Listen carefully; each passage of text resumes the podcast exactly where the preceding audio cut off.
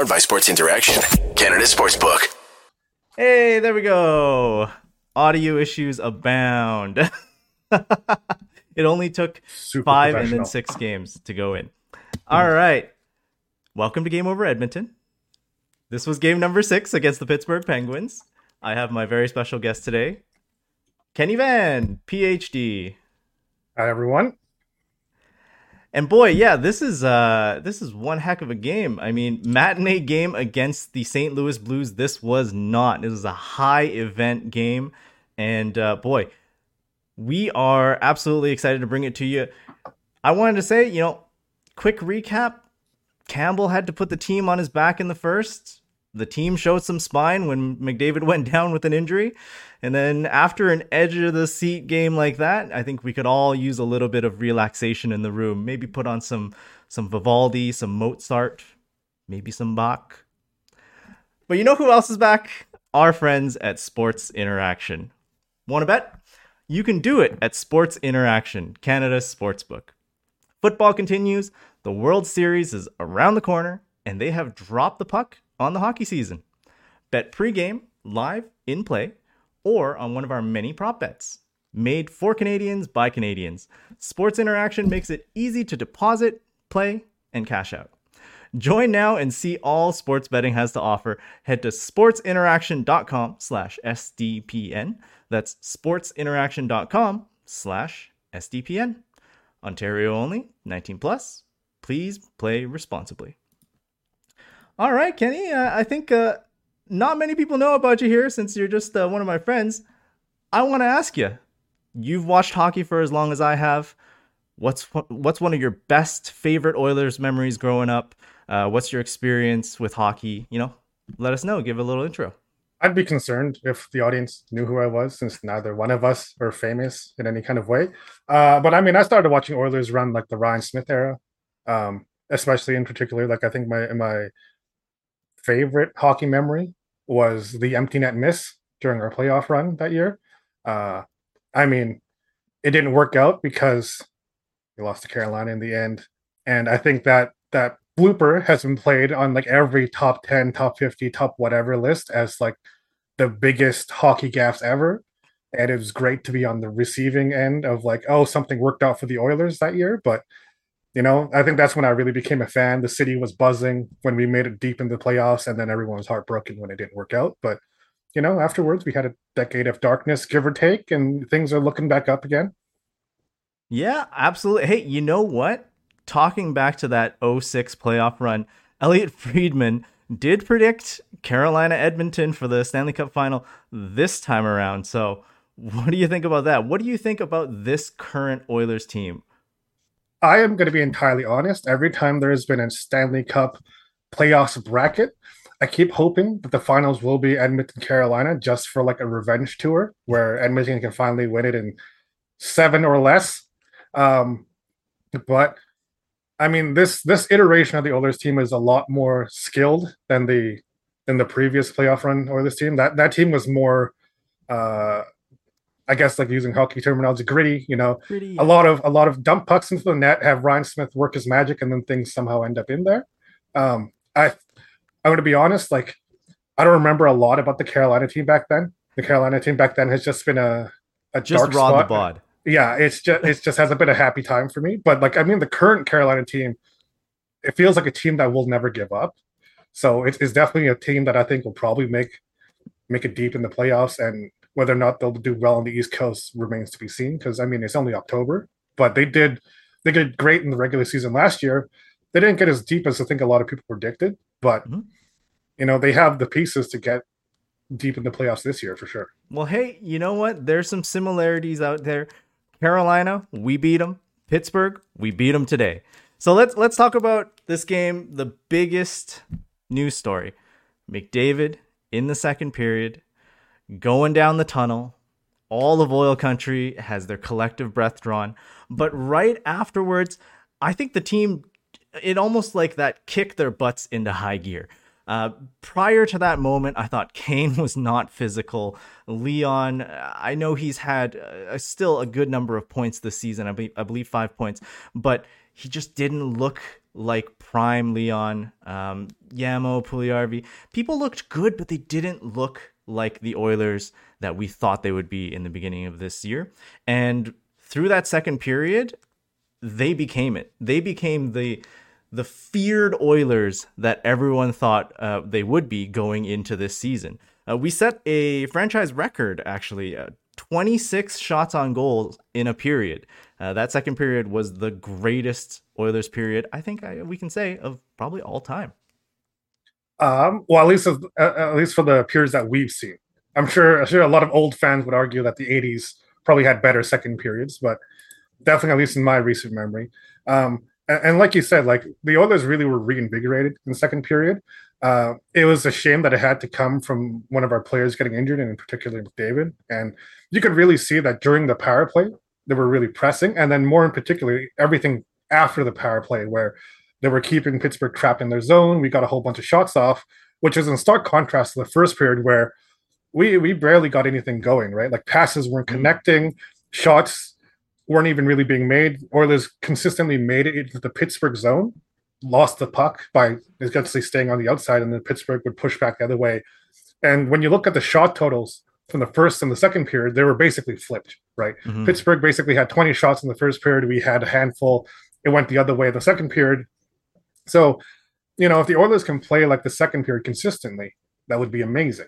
Well, here's the thing. It wasn't just a bit or a joke in the beginning. I thought Campbell actually had to hold this Oilers team in it for that first period. Uh, there's there's no arguing it when you high stick a player, they're bleeding. Not to mention it's Sidney Crosby. You're gonna go to the box. It's a bad penalty to take. I mean, end of the day, they didn't score on it, but this Oilers team still is starting a little bit sleepy. They're still giving other teams way too many opportunities. That first period, you're right. The final shot total I had was uh, 20 to 9, and it was a complete flip opposite in that second, 26 to 4.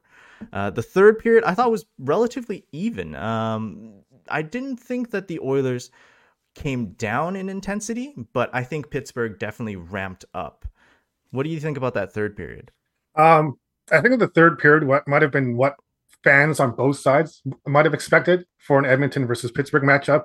You know, you have superstars and huge huge powerhouses on both sides, and I think a lot of fans would have expected, oh, either the the goalies were going to have terrible stats, unfortunately for them, or it's going to be something like that where um, the superstars are actually held two on one, for example, with two D watching them, and then you know, uh, uh, a less well-known player might be the ones potting shots and getting goals in because they're the ones who aren't necessarily protected, mm-hmm. and maybe it could have been a tighter game. But well, you know, I, you bring up a good point. Honestly, uh, Campbell left ended up with a 9-12 save percentage on this game, and Tristan Jarry ended up having a eight seven two.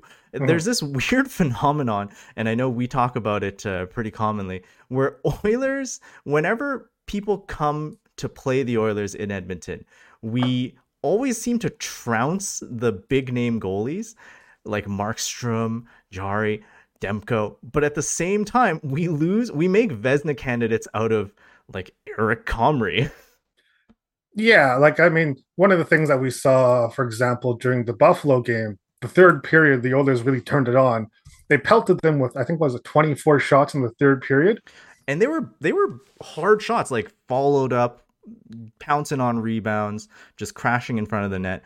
Um, I think we ended up having one goal come in, I, I believe, off Nuge on that final uh, Buffalo game.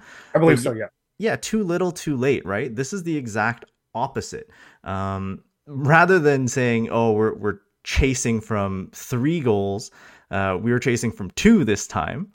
And it did take McDavid having that scare, having that injury. But I thought this was a, a team effort from that second period on. Leon, um, I thought Foegele played pretty well. Uh, Hyman's just an absolute beast all the time. Kane, okay. this is, I think, Kane's best game of the season. Um, and even depth players like Derek Ryan, uh, he took a pretty bad penalty uh, at the end of the game there, but right afterwards gets that break with uh, Devin Shore and still has the sort of game knowledge that that eagle eye to realize that he has a trailer in McLeod and uh, just just a beauty goal, beauty setup. Um, what do you think about the depth in this game? I mean, the depth in this game doesn't necessarily show up on the score sheet, but in the third period, you could see that, like you said, Ryan McLeod, he potted one, but uh, we hit two crossbars as well with depth players in the third period, right? And a lot of the forechecking, keeping the the the Penguins stemmed in their own zone, that was like primarily done by some of our depth players, of which you know we may not have seen in the in the first period, or even so much in the first half of the second period, where uh, you know, the Oilers previously had a tendency to really rely on our first period where, or sorry, mm-hmm. our first line where, first line, oh, yeah. yeah. people kind of joke that if if McDavid and Draisaitl either, or in particular, if McDavid didn't get points, the Oilers were going to lose. Well, this is a game where McDavid didn't get a single point.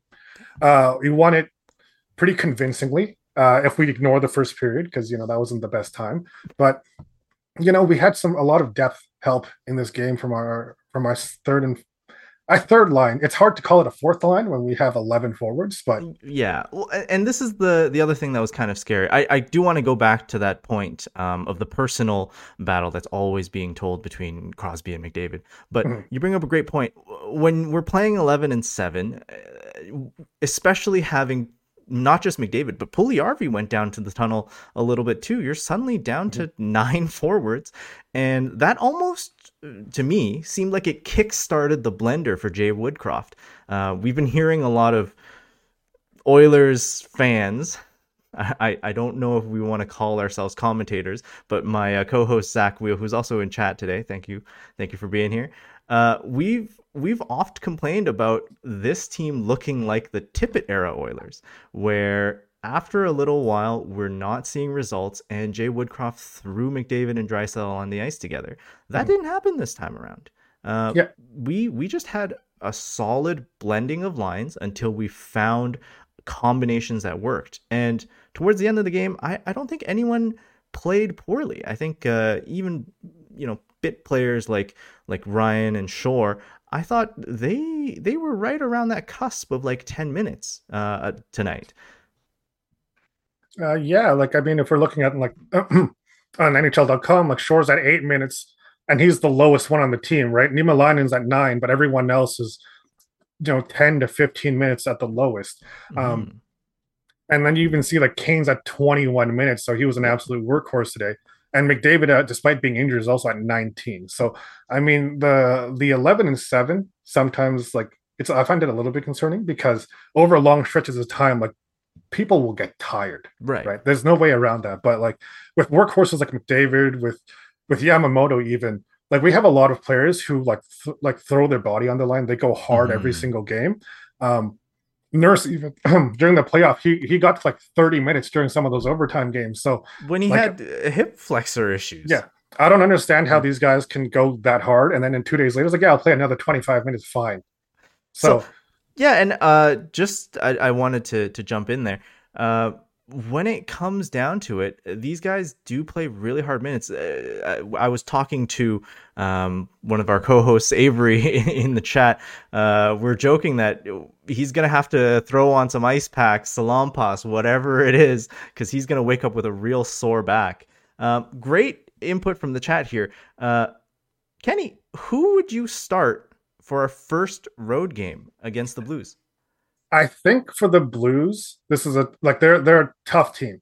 Mm-hmm. Uh, it, it's not going to be an easy win by any means, like at all. I think with like the hot streak that Campbell's on, he's like feeling himself right now. He's got a good save percentage. I I think we can start Campbell against the Blues, um, and then as things go on, like I don't want to like look down on the Blackhawks. Like they've had a rough go lately. Maybe throw in Skinner for that one to give Campbell a break because it is a back to back, right? You, you, yeah, we can't go. You can't go two goalies back like the same goalie back to back. That's hey, just... actually the Blackhawks have been pretty good to start the year. They have. they, they haven't been playing uh, a one competition, let's say, but yeah, they've they've been pretty uh, decent to start the year. I, I don't think uh, you should overlook them. Yeah. But uh, there's there's a lot of um, it seems like an agreement in chat here. Um, the question was first proposed by MGD uh, 8862, uh, and then Zach replied that yeah he would go with Skinner. Um, it's hmm. a long season. He wants the goalies to stay healthy. you're right. That's that's certainly a consideration. Uh, MGD seems like he's in agreement as well. I think it's time for Skinner since Campbell had the last three games. But I'm with you. I think that this is a time to send Campbell in, not only because uh, almost of a a revenge tour story, so to say. Uh, I I want to see Campbell play against the better teams, the tougher opponents. Um, I we're still waiting on the results today to see if the Blues will be will remain defeated undefeated so far in the season. But I I want to see Campbell against the tough competition. Skinner is still a backup. He's a very good backup. I've mm-hmm. spoken about before that he might be a 1B and not a backup, but I'd have much more confidence with Skinner in Chicago instead. Uh, some more comments here from MGD. Bush was 21 minutes tonight. What did you think about Evan Bouchard? I mean, Bush has been uh, steadily improving throughout the past, you know, the few seasons.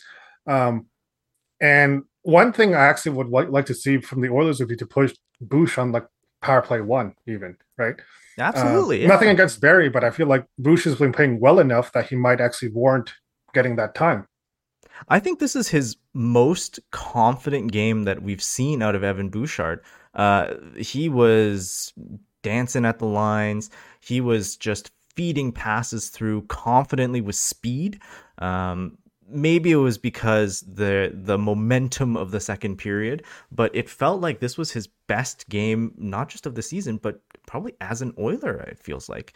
Um, more uh, more input here from Zach. Uh, Leon and Connor have uh, a lot of ice time, and yeah. they frequently get a lot of ice time. So yes, they are a little bit more um, used to that amount of effort. But he brings up a good point. Holloway should be back by next game. We're hoping to go back to twelve and six. Mm. If we do go back to twelve and six, which defenseman would you cut? So there, yeah, there's that's a, that's there's tough some one. tough ones, right? Like I mean, our our it, it basically kind of comes down to do we want to cut Niemelainen or Murray? I think it's like either one of those two because mm-hmm. like everyone else um has been playing almost like a step above them, right?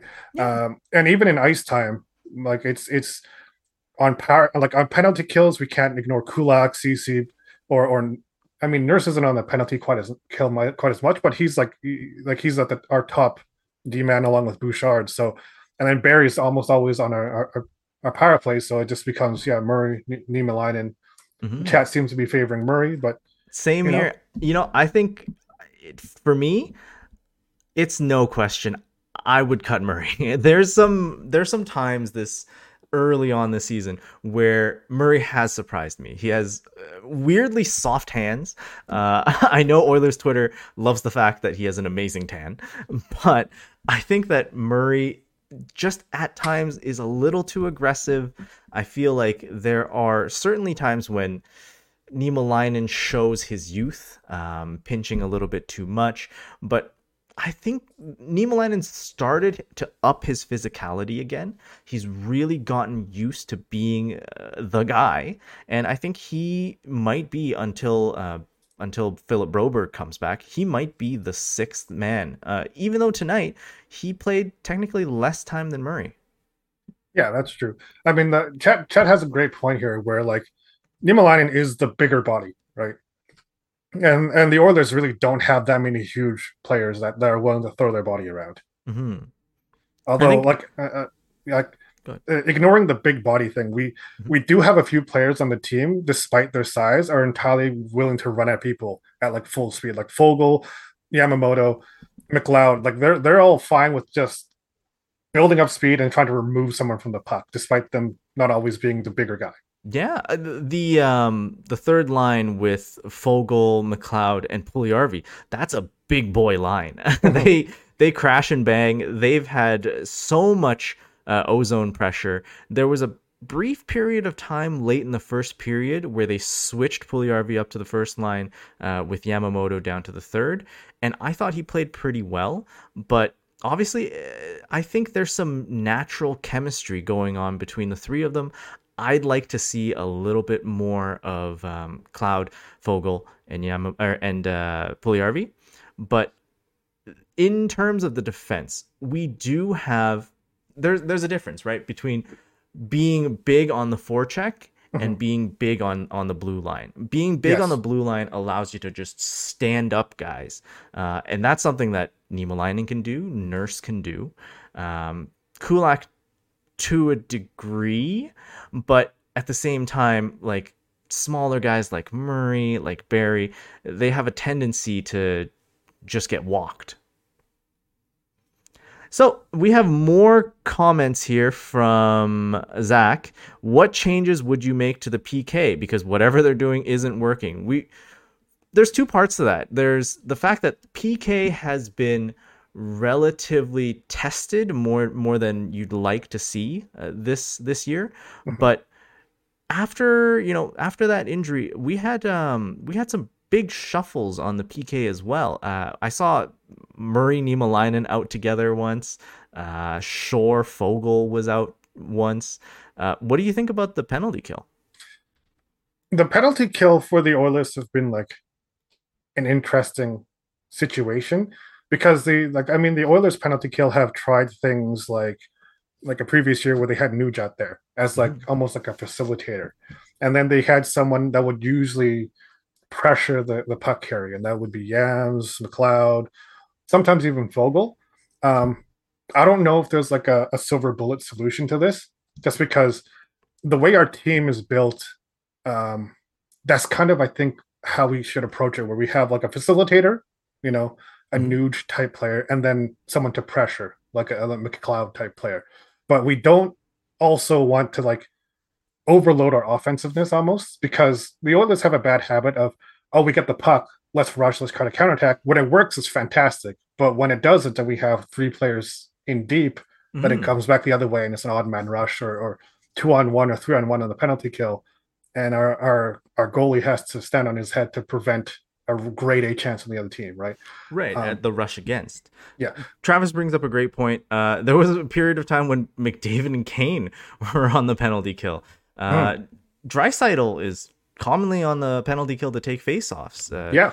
Nuge is out there, like you said. But you're right. Uh, You'd prefer to see guys like Derek Ryan. You prefer to see guys like Devin Shore because when you have your best players, like you mentioned, playing penalty kill, you tend to see more rushes and, and chances into the offensive zone, leading to big swings back. Uh, I, I thought that this game was one of those prime examples where the Oilers like to play the style of their opponent and beat them at it.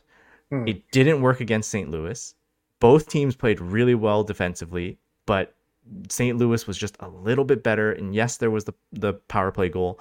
But in this game, Pittsburgh wasn't really playing a, a real lockdown solid defense. They were trading chances early, and Edmonton is better at doing that. So it seems like when they played that type of game, they absolutely smoked the Penguins tonight. You know, thinking about it, I think one of the main things about our penalty kill might actually be on the coach to decide like how how much respect the other team actually gives to our offense, right? Um, because a lot of teams will always fear McDavid, and let's say we put like Draisaitl Kane or McDavid Kane out Mhm. there, or even like McDavid Puljujärvi on like the PK, for example. There's like that intangible pressure where McDavid will almost always pull two players, right? Mhm. And but that's if they respect that offensive prowess. Where oh, if, the uh, if we're on the if we're on the power play, we mess up. McDavid goes the other way with one other person. It's it's like a it's a it's a pretty easy chance, you know. But if they if they just don't respect that, then then it could get real dangerous, right? Because Yeah. You know? you, you don't want your best players out there, especially on the penalty kill, blocking shots, right? Yeah. That's another big thing. Uh, a huge part of the penalty kill is laying down the body, and you don't want. I don't, I don't even know if it's maybe it's in their contracts. You don't want McDavid blocking shots. You don't want Draisaitl blocking shots. Uh, we have some bots in chat, um, paging Robert. Uh, Hopefully we uh, we get that taken care of, guys. But all in all, I think just to wrap up this game, um, it was I think the best game the Oilers have played all season. Um, Carolina, Vancouver, those were the two games that we won. Uh, what do you think? I think this was the best game that the Oilers played for an extended period of time. Mm-hmm. Right. Uh, the second period was like probably the best period that the Oilers have played. Um, I'd argue that maybe the St. Louis game, the third period, might have also been contender for some of the best period of hockey that they played, just because of the amount of pressure they exerted. Right. Like, I mean, just because we didn't score doesn't mean it was necessarily a bad period. The goalie played amazingly that game. But I would think that if any team like the Oilers could pelt a goalie with 20 something odd shots with that many grade A chances in front of the net, one or two are bound to go in. So, you know, second period of this game, third period of the St. Louis game, I think those are like great examples of what peak Oilers could do. Great point. Yeah. When the Oilers are on, they're on. And you're right. That third period in St. Louis, uh, against St. Louis, was very, very good. Uh, we're just about out of time here, but we do have a little tradition here. Um, we, at the end of the broadcast, just want to bring out one point. You have one point that you can say without challenge, without contention. Uh, I can go first so that you can have a little bit of time to think about it if you like. Okay. the Oilers were absolutely dominant, not just on all the aspects that we talked about. They were also very dominant on the on the face-off dot. And that's not something that we typically get to talk about, uh, since we know that McDavid's about a 50 percenter. Nuge is underneath that. Our best face-off man is Draisaitl, but we have a pretty solid uh, center depth here. And guys like, I mean, even Derek Ryan's taking faceoffs. Devin Shore can take faceoffs. Even Hyman can do some t- faceoffs. Uh, today we were at the end of the second period 60% on the faceoff dot. And now that equalized a little bit to 55%, but I think that's that's one of the subtle things that this team can improve on and it was very important to what I think this victory was today. Mm, okay. Your go. Uh, in, in regards to the Oilers, at least, I think it would really be beneficial for the Oilers to actually come up with slightly different power play plans.